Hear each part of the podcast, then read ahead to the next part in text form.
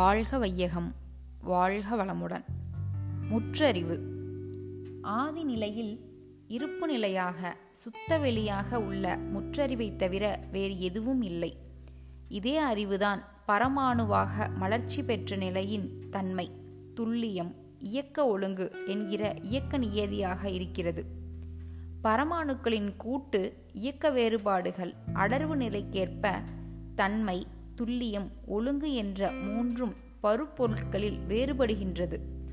இருப்பு நிலையாக சுத்தவெளியாக இருக்கும் வரையில் அறிவானது எல்லையற்ற தன்மையினாலும் புலன் கருவிகளின்மையாலும் உணர்வற்ற தன்மையாக அசைவற்று இருக்கிறது.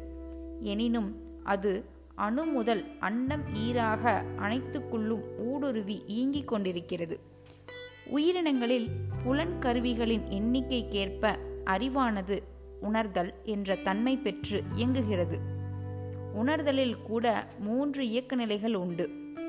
அவை உணர்தல், அதனாலேயே இன்பத்துன்ப அனுபவமடைதல், ஒன்றோடு ஒன்று ஒரு இயக்கத்தோடு மற்றொன்றை பிரித்துணர்தல். இவற்றை ஆங்கிலத்தில் காக்னிஷன், எக்ஸ்பீரியன்ஸ், டிஸ்கிரிமினேஷன் என்று வழங்குகிறோம். இதே அறிவு மனிதனின் 6வது நிலையான சிந்தனை அறிவாற்றலாக, இயற்கையின் முழுமையை உணர்ந்து கொள்ளத் தகுந்த பேராற்றலாக, தன் மூலமும் முடிவும் அறிந்து தான் யார் என்ற தன்னிலை விளக்கமடையும் சிறப்பாற்றலாக உயர்வு பெறுகிறது.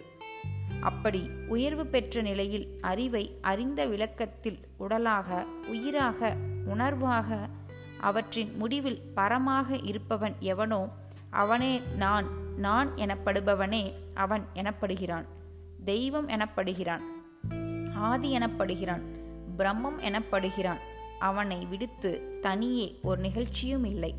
அவனே நான், நானே அவன் என்ற தெளிவே ஆன்மாவின் நிலையும் அதன் இயல்பும் அறிந்த தத்துவ விளக்கமே. அறிவை அறிந்து அறவழி பிறழாது வாழும் உயர்நெறியே ஞானம் என்றும் முழுமை பேறு என்றும் வழங்கப்படுகின்றன. அருள்தந்தை வேதாத்ரி மகரிஷி.